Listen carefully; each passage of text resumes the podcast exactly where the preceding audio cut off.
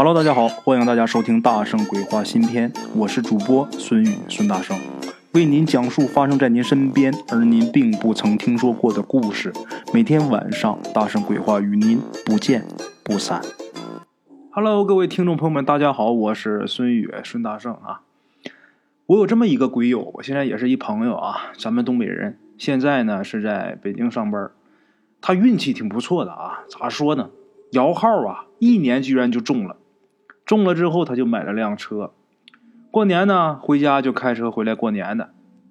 家族聚会啊，他这爷爷挺高兴的啊，挺开心的，就说咱今年有车了啊，等清明节呀，你开车，咱们回老家上坟去。啊，这时候他们是在市里边，老家是在村里边啊。那么说，他们家那么多叔叔姑姑的都没买车吗？不是，是什么呢？是他这一辈人中啊，有三个男孩，一共就三个啊。这三个，一个是咱们鬼友，一个呀是鬼友他小叔的儿子，也就是他堂弟啊，那个才上初中，那肯定是没买车呀。另外一个是他姑姑的儿子，鬼友的表弟，啊，那鬼友他爷爷虽然也很疼这个外孙子啊，但是必定这是外姓人，啊，那他这些孙女们也有不少买车的，但是他爷爷呀有点重男轻女，总觉得啊孙女买的那车那不算是我家的车，啊。其实啊，他爷爷每年回去上坟，基本上都不带孙辈儿的，啊，咱们鬼友呢，对他老家也没有什么印象，也没有什么感情。老家的亲戚呢，嗯，最近的就是他的大爷爷，也就是他爷爷的堂兄啊。咱们鬼友长这么大就见过一面，那个第一次见面的时候还是学龄前的时候，那早就没有印象了啊。话说呀，到了清明节，开车回去了啊。在老家呀，这个亲戚们还都很热情，尤其是他大爷爷呀，他们就住在这个他大爷爷家里边，很大的大院子啊，吃的呢也都是纯天然的农家菜。因为啊，当天不回来，咱们鬼友还可以喝点酒啊。喝酒喝着喝着，聊天就聊到这个农村现在的变化。农村现在都是机械化了嘛，现在也没有什么家畜了啊。鬼友他爷爷就很感叹，就说呀：“哎呀，再过几年呢。”这孩子们连牲口都不认识了，啊！咱们鬼友就不服气，嗨呀！你说这农村没有牲口了，那动物园什么没有啊？是不是？怎么能不认识呢？这时候鬼友他大爷爷就搭话了，就问他：“哎，小子，你见过小马吗？”咱们鬼友觉得他大爷爷啊，还把他当学龄前儿童呢，还小马大马我都见过了。他大爷爷说：“ 不是那意思，啊！”然后拿手给他比划。哎，就这么的啊，一尺来高，你见过那么小的马吗？咱们鬼友说：“哎呀，大爷呀，你老人家行啊，袖珍马都知道啊，你自己在家玩电脑的吧？”他大爷爷没听懂什么意思啊，没听懂，他大爷爷就默认什么呢？这货他没见过，然后就开始给他讲了一个故事，这个故事也是他大爷爷亲眼所见啊，亲身经历的这么一个事儿。这事儿啊。村里的老人全知道，啊，什么事儿呢？当年鬼友他大爷爷还是小孩的时候啊，有这么一年夏天，跟几个小朋友去这个村外边河里边去洗澡，去了一大帮人啊，说是洗澡，其实就是玩游泳呗，是吧？几个小孩啊，玩的正高兴的时候，忽然间有人看见岸上跑过一匹小马，啊，就是前面。他大爷爷说的那种才一尺来高的小马，土黄色的。这马上面啊驮着一个小胖子，这马是背对着他们跑来跑去的。这小胖子也是背对着他们，他正面骑马嘛。这胖子身上啊穿了一件就跟马的颜色差不多的土黄色那么一个长袍，啊，这袍子很长。这小胖子可能是手短脚短。所以啊，骑在这个马上就跟一肉球似的啊，这个坐在这个马背上，啊，但是奇怪的是什么呢？怎么颠他也颠不下来。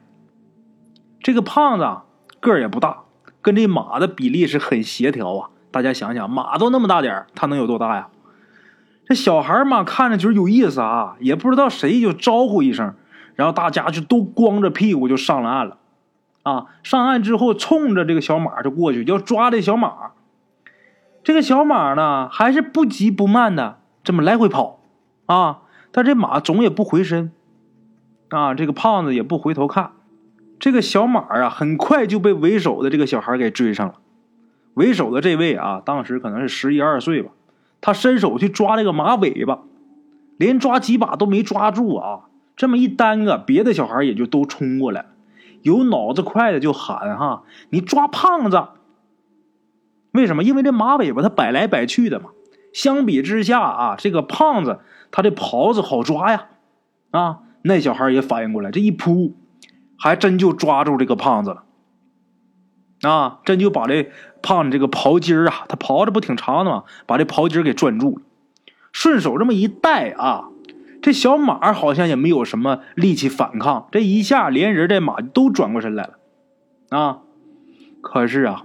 连人带马都转过来之后，那个胖子可把大家给吓坏了。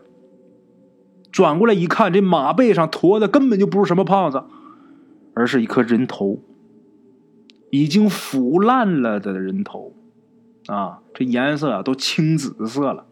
这人头啊还会做表情呢，哎呀，做出各种比较凶恶的样子啊！所有的小孩啊都吓得不会动了，最后还是抓袍子这孩子。把手松了，然后这小马是驮着人头一溜烟就跑了。哎呀，把他们给吓得呀啊！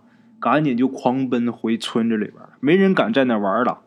回去之后跟大人一说呀，大人也不知道这是什么东西，哈。然后鬼友他大爷爷这个父亲啊，他父亲当时呢是一个医生，就是那种乡村中的中医啊。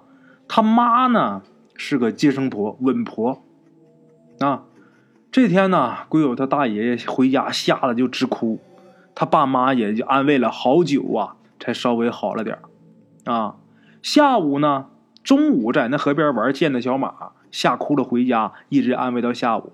等到下半晌、晚半晌，快四五点钟的时候，这时候来了一个人，这人干嘛呀？请医生，啊，这人是能有十来里外的这么一个村子里的人。也都认识啊，然后就说他们家儿子发高烧，啊，鬼友他大爷爷的父亲呢，就赶紧收拾这个药箱要跟去，然后大爷爷他母亲也知道这个患者呀，啊，来请大夫的这位是患者他爹嘛，这患者今年二十五六岁，他有一老婆，这时候已经快临盆了，然后他大爷他妈呀，就怕这时候啊。这个孕这个孕妇在心情不好是吧？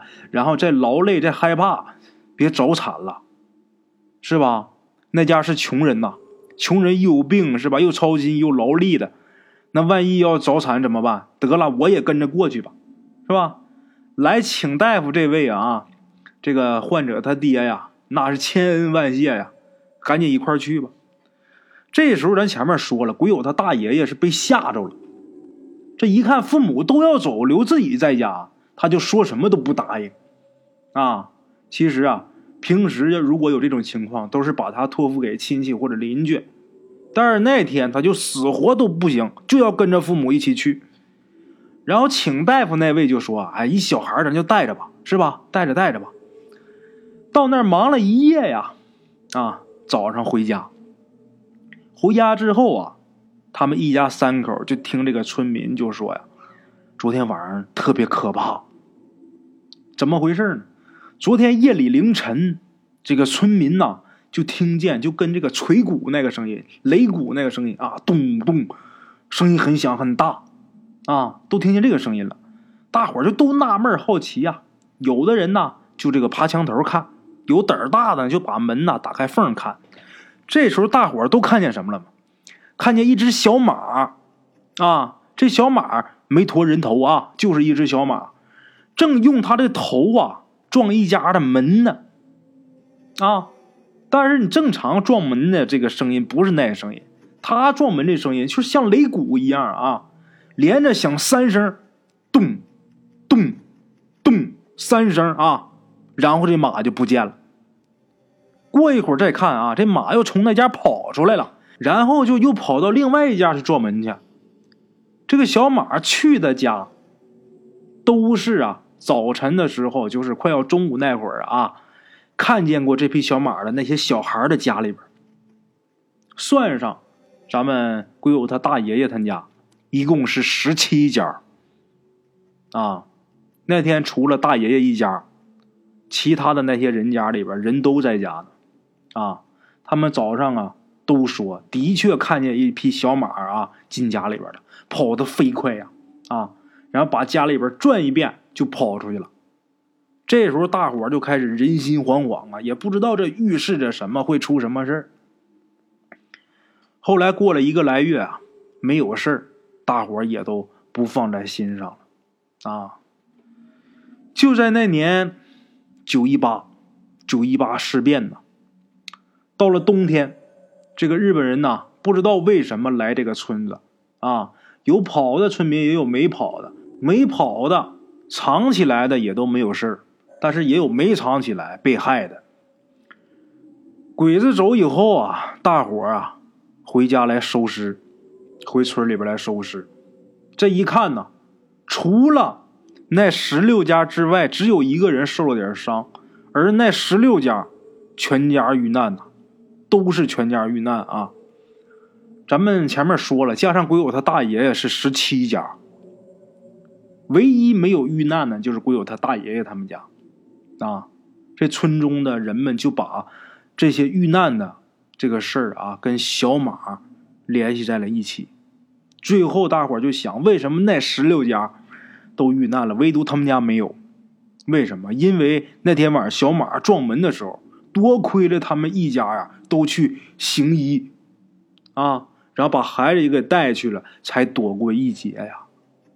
多亏是他们家德行好，悬壶济世，治病救人呐！啊，如果不是这样的话，那天没有全家都出去的话，小马如果进家里边，要是到他们家也跑一圈，他们家人都在家的话，那他们家准跑不了。啊，好了啊，各位老铁们，咱们今天这个故事啊，先到这儿啊，感谢各位听众的收听。最后，大圣还是那句话啊，但行好事，莫问前程哈。好了，各位老铁们，咱们明天同一时间大圣规划不见不散啊！OK，各位老铁们啊，咱们今天的故事呢，先到这里，感谢各位好朋友的收听啊！我的投稿微信是幺八七九四四四二零一五，欢迎各位好朋友加我的微信，点赞、转发、评论。今天呢，故事先到这儿，咱们明天同一时间不见不散。